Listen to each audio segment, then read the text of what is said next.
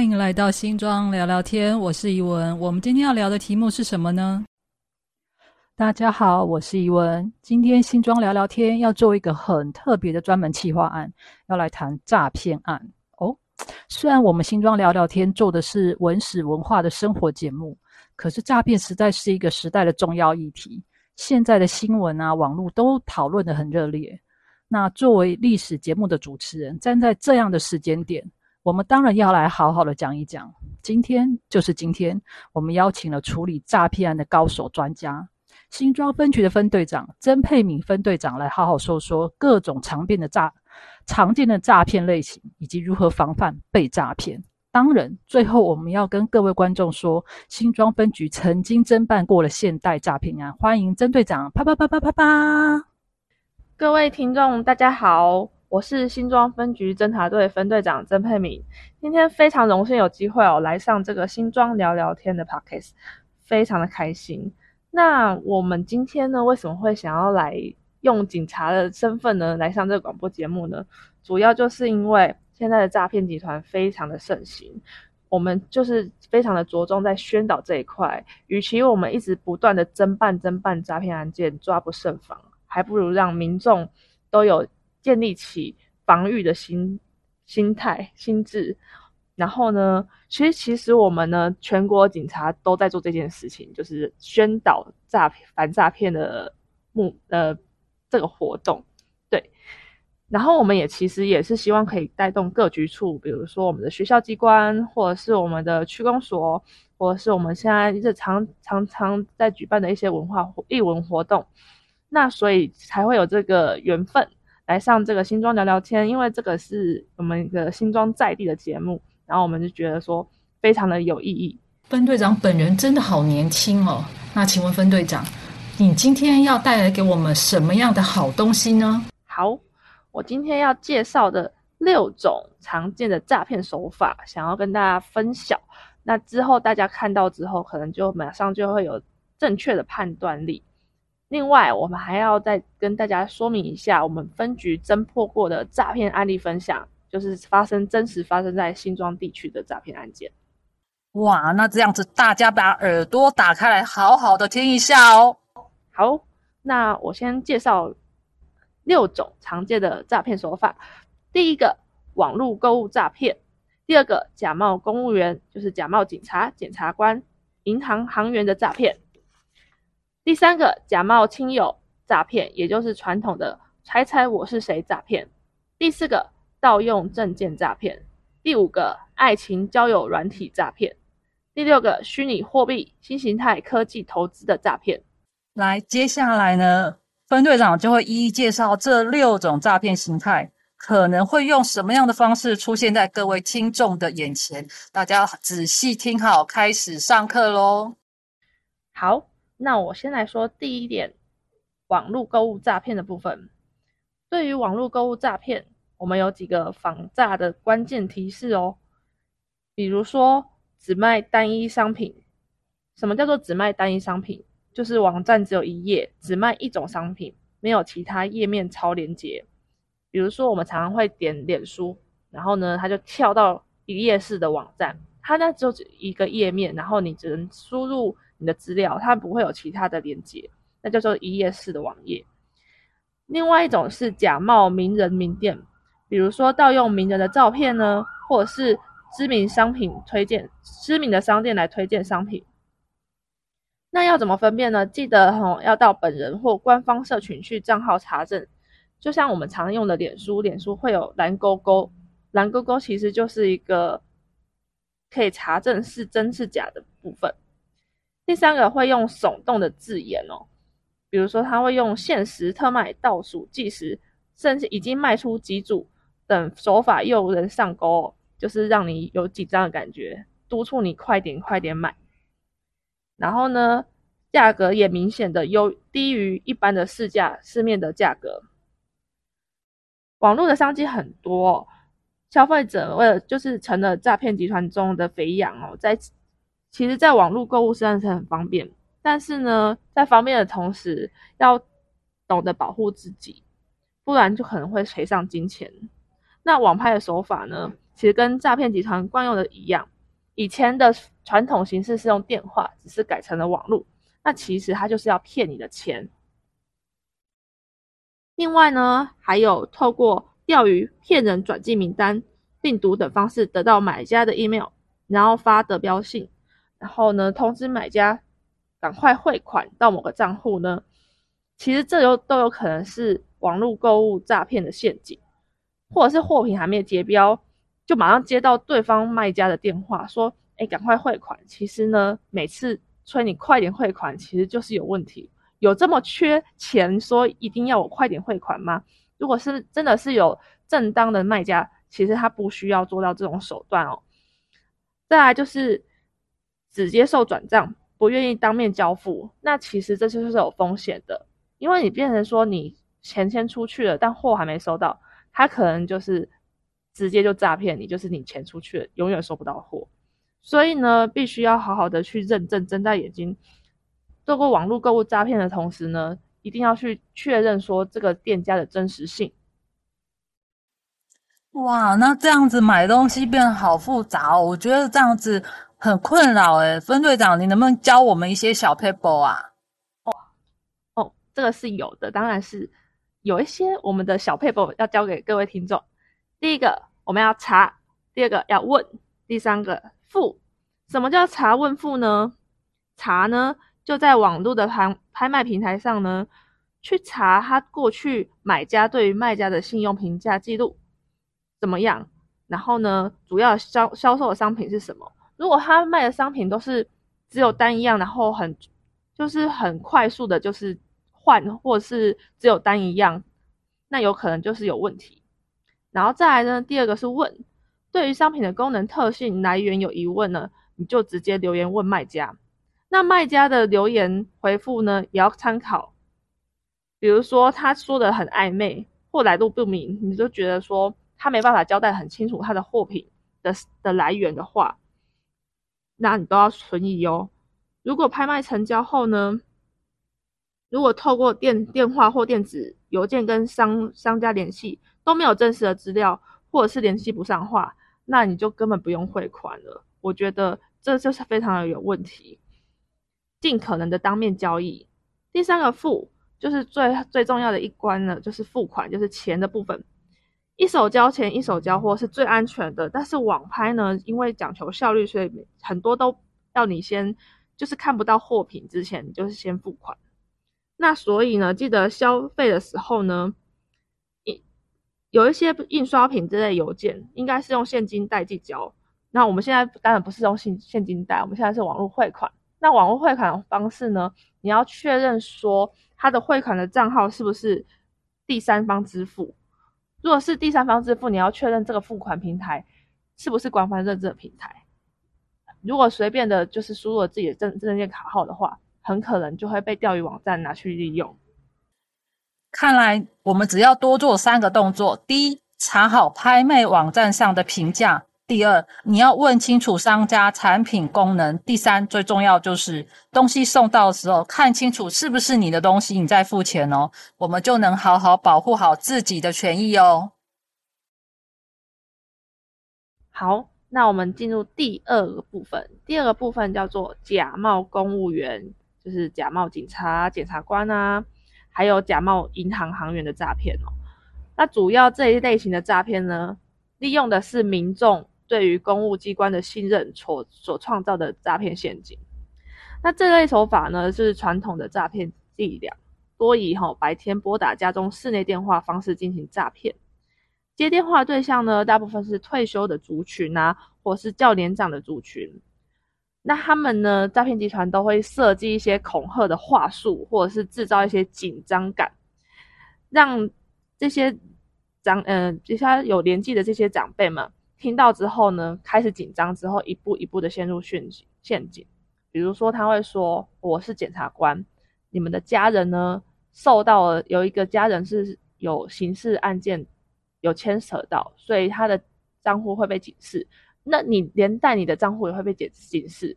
如果不想要你的账户被警示的话，你就把钱全部交给我这个检察官。那这样子你的账户就是安全的，你的钱就安全了。那很多人因为对对于公部人的公部门的信任，所以他们就会愿意把这钱交给这个假装是检察官的诈骗集团。好，那其实就是骗人的。那真的假的？你其实你要怎么分辨？因为其实检察官的衣服或者是证件这些都可以上网去购买或是伪造，会常非常非常我们在实际的案例中吼扣押很多假的检警采用的什么交保金收据啊，还会仿国库哦，仿国库的印章。那其实呢，机关名称格式跟正版的形式传票不同，那。可是，一般民众不太会分辨，所以会造成民众无谓的恐惧。那其实，如果遇到这类型的诈骗案件啊，大部分都是要求证，比如说拨打一一零，直接请警方来看是真的假的。因为真的警察或真的检察官是不会怕你去报案去求证的。那如果是假的话，他可能会叫你说啊，不要报案呐，相信我啦。大部分是这个类型。哇！这种诈骗方法，你真的很过分呢！我真的一定要多跟长辈们宣导这种观念。哎，那分队长还没有别的那种诈骗类型啊？我觉得今天的知识真的好丰富哦，赶快来告诉我们哦。好的，那我们现在呢，进入第三个部分。第三个部分叫做假冒亲友，也就是猜猜我是谁的诈骗。这个也是大部分年长者较多会是年长者上上当的陷阱哦。比如说，他就一句“好久不见”或者是一句关心的话，那年长者就会想说，电话对方搞不好真的是我自己的亲友，那可能很久没见面了，然后呢，嘘寒问暖的情况下，就会被民众接受。好，这类的诈骗手法呢，被害年龄六十岁以上的会占六十四趴，所以，比如说，他会先假装说你他是你的远房亲戚或者是邻居，那曾经帮助过你。或者是以前很交情很好，你还还记得我吗？当初啊，我就是怎么样怎么样来帮助你呀。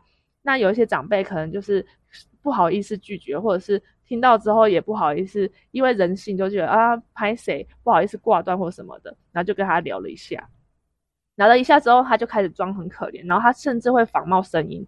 装的很可怜，说哦，我现在啊出车祸，或者现在过得不好，我需要一些资金的援助哦，然后我要借钱啊，如果我就借的也不多，那你可不可以帮助我一下？你看我们以前怎么这么好，这么好，这么好，怎样？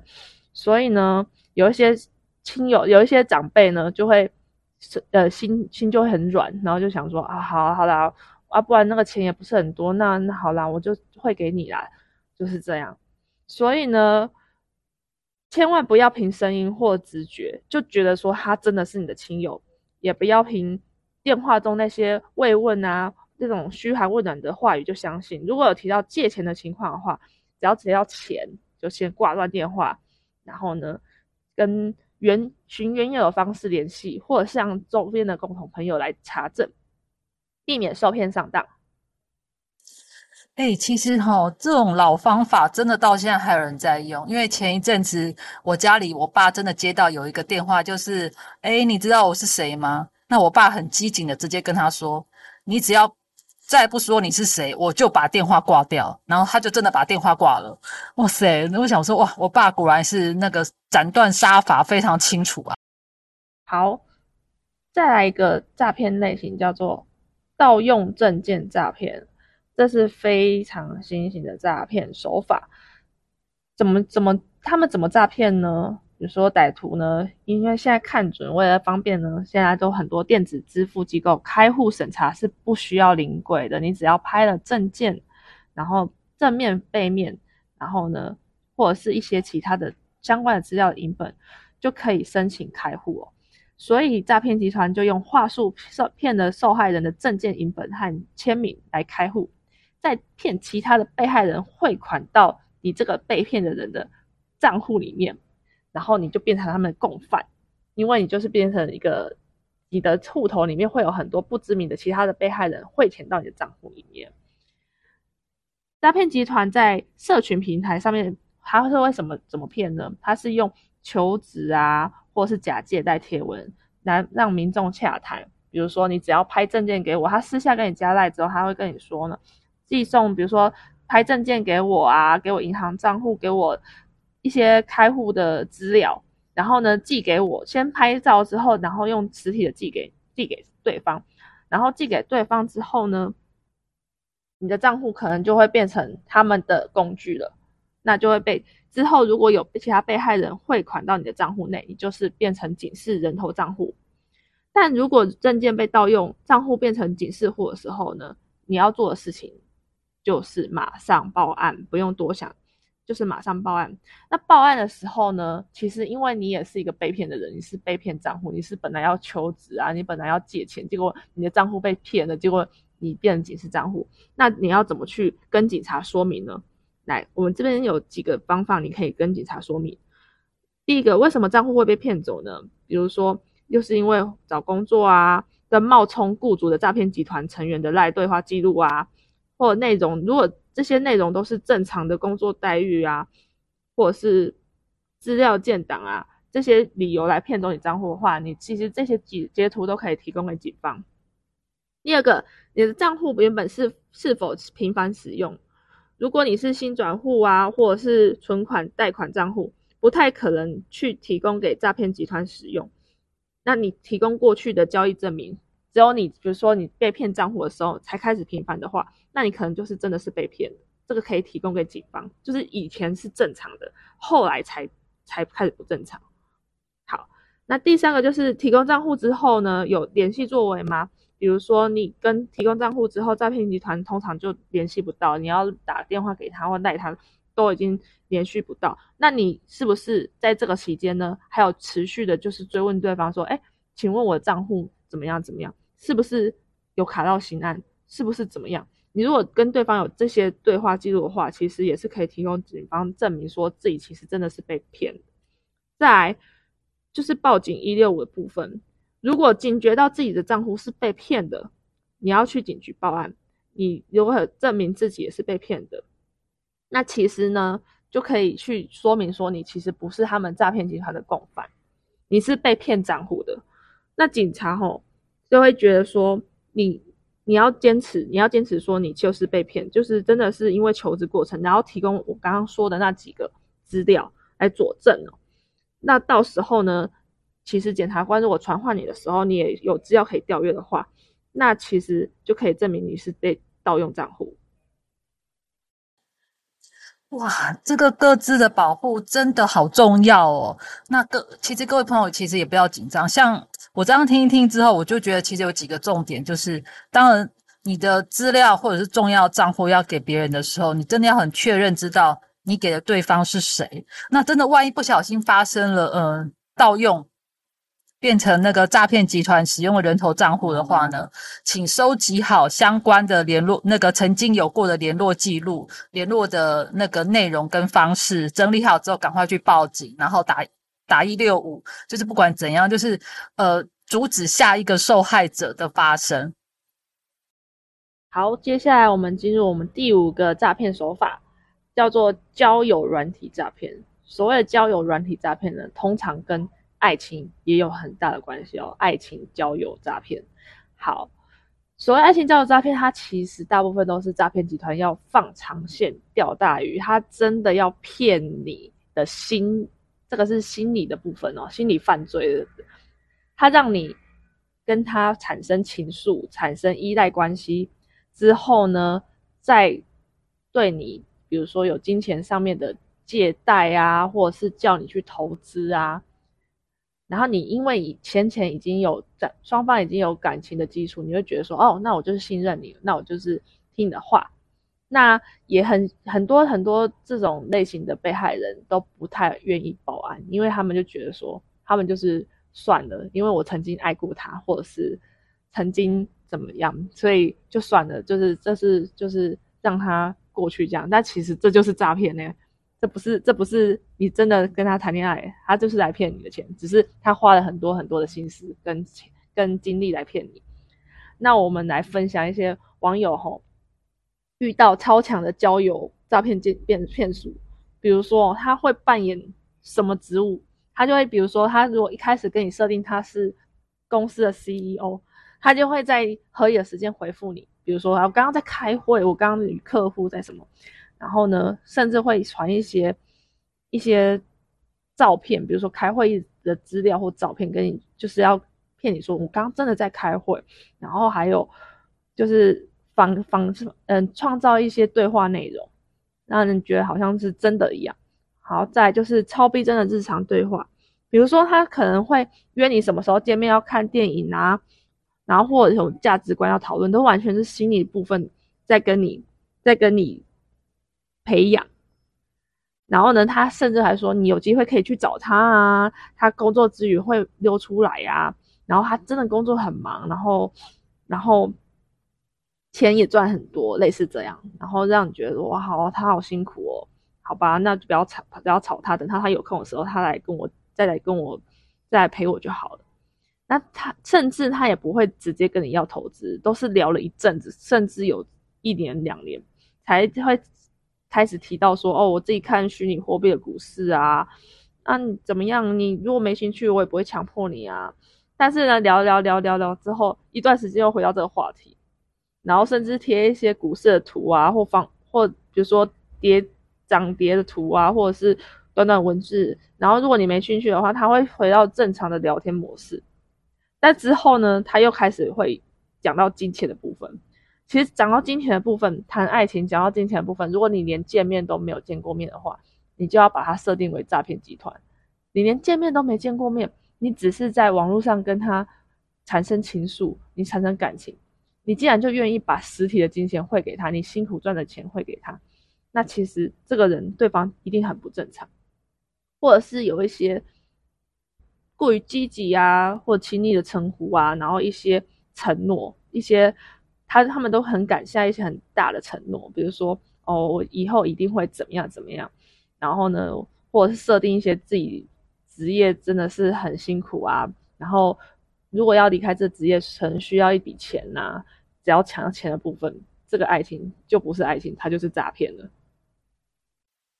我的天哪，这种头脑都可以进间谍圈当零零七了吧？这些人真的是好的不做，都做坏事。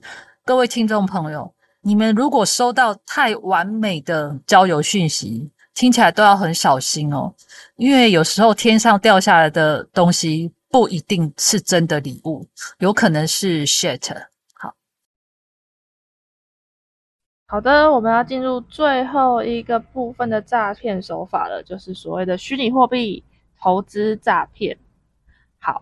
这个东西非常的可怕，它也是我们现在警政署统计后被诈骗的金额最高的，因为一次就可能几千万甚至上亿都有可能被骗。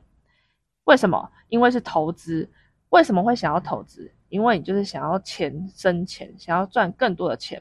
那你如果一开始投资发现它会赚钱，如果诈骗集团先用一些小小小获利让你小甜头让你，比如说你投了诶一百万，他给你赚了二十万，而且在非常非常短的期间内就让你赚钱的话，你会觉得说，而且还领得出还领得出钱来，这钱还是回的拿得出来的话，你就觉得说哇稳了，这条路可通可以行，于是呢，你就会投入更多的更多的钱，而且你这个。你会当成是独门秘方，你会只告诉自己的贴心的亲友，跟他们讲说：“哎，这个会赚钱。”所以就是用这种这种矛盾的这种，比如说呃，就是比如说被害人想要赚钱，然后只独门独独家就说啊，我只跟你讲哦，这个会赚钱。之后大家听了之后觉得好像是真的，真的会赚钱，你才会报给我。之后大家投入的钱都非常非常的多，用这个形态来赚钱。那我们来举例的部分，比如说比特币。泰达币哦，在短短的十年内会升六百万倍的升值，这个惊人的涨幅后，让社会大众都觉得说哇，我也想试试看。虽然我听不懂那是什么，真的很多人都听不懂，但是呢，我还要参与，我就是要买。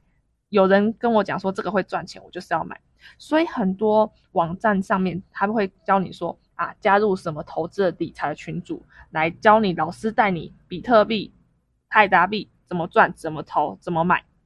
然后呢，大家就会疯狂的加入那群组，然后呢，加上群组里面大家都会崇拜老师，说谢谢老师 carry 让我可以赚钱什么的，那大家都有点崇拜的心态，大家都都会跟着。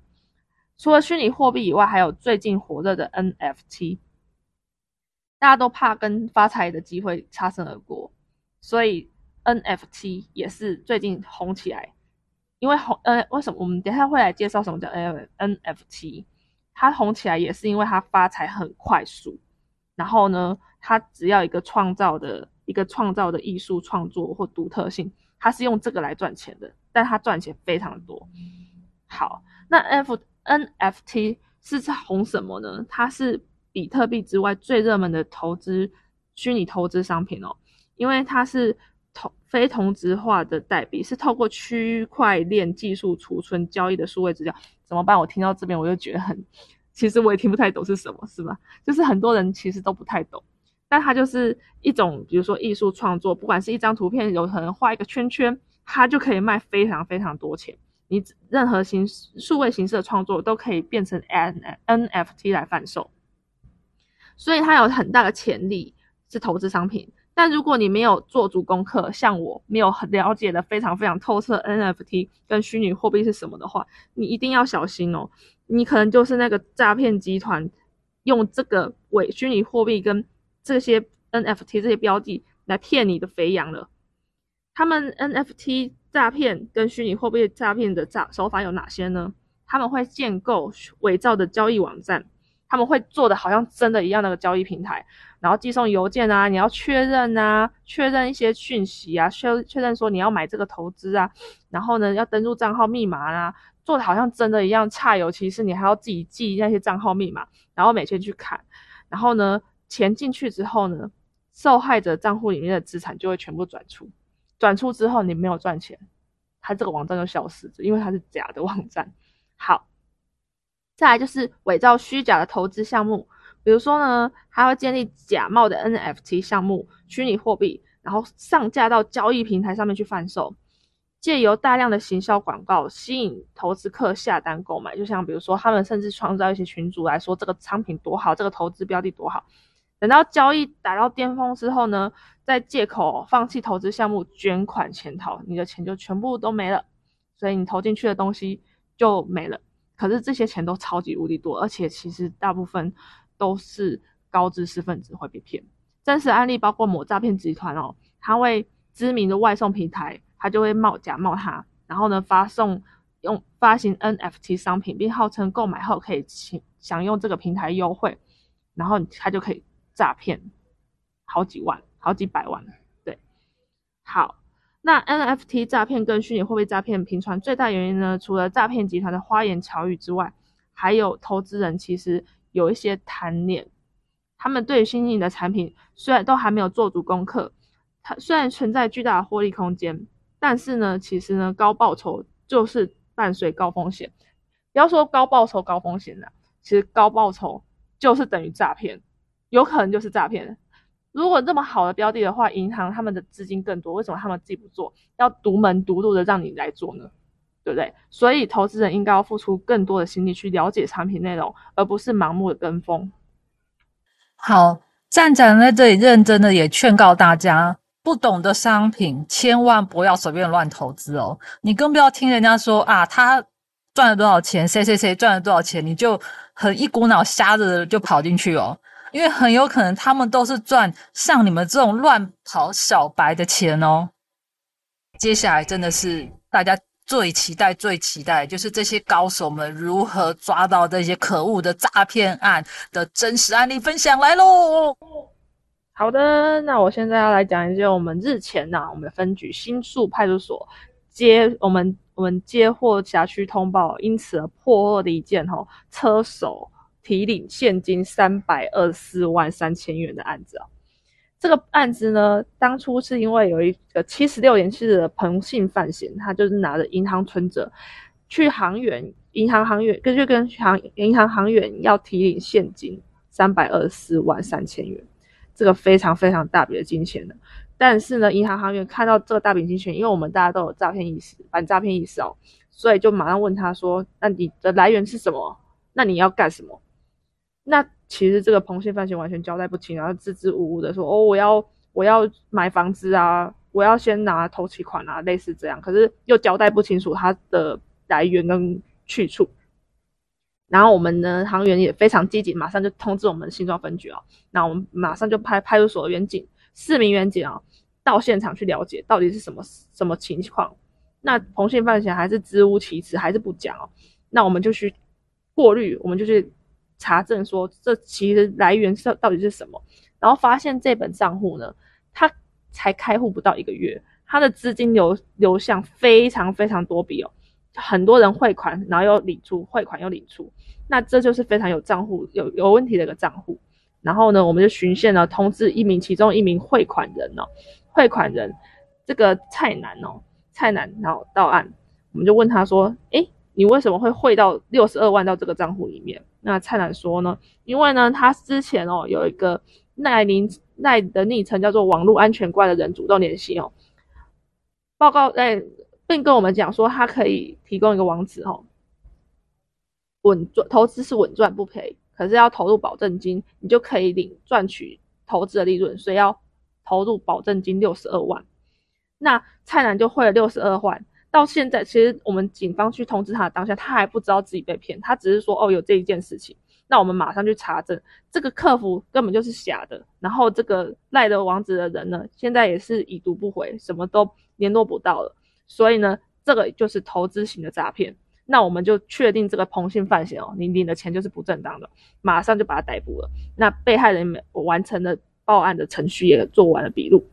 那彭姓犯嫌呢，他就开始讲啊，那为什么还会来这边呢？他是他说他就开始说他是搭朋友的车来的啊，然后我也不知道朋友是谁呀，然后经过我们警方分析监视器影像哦，然后去追追到他的上游有两个乘客。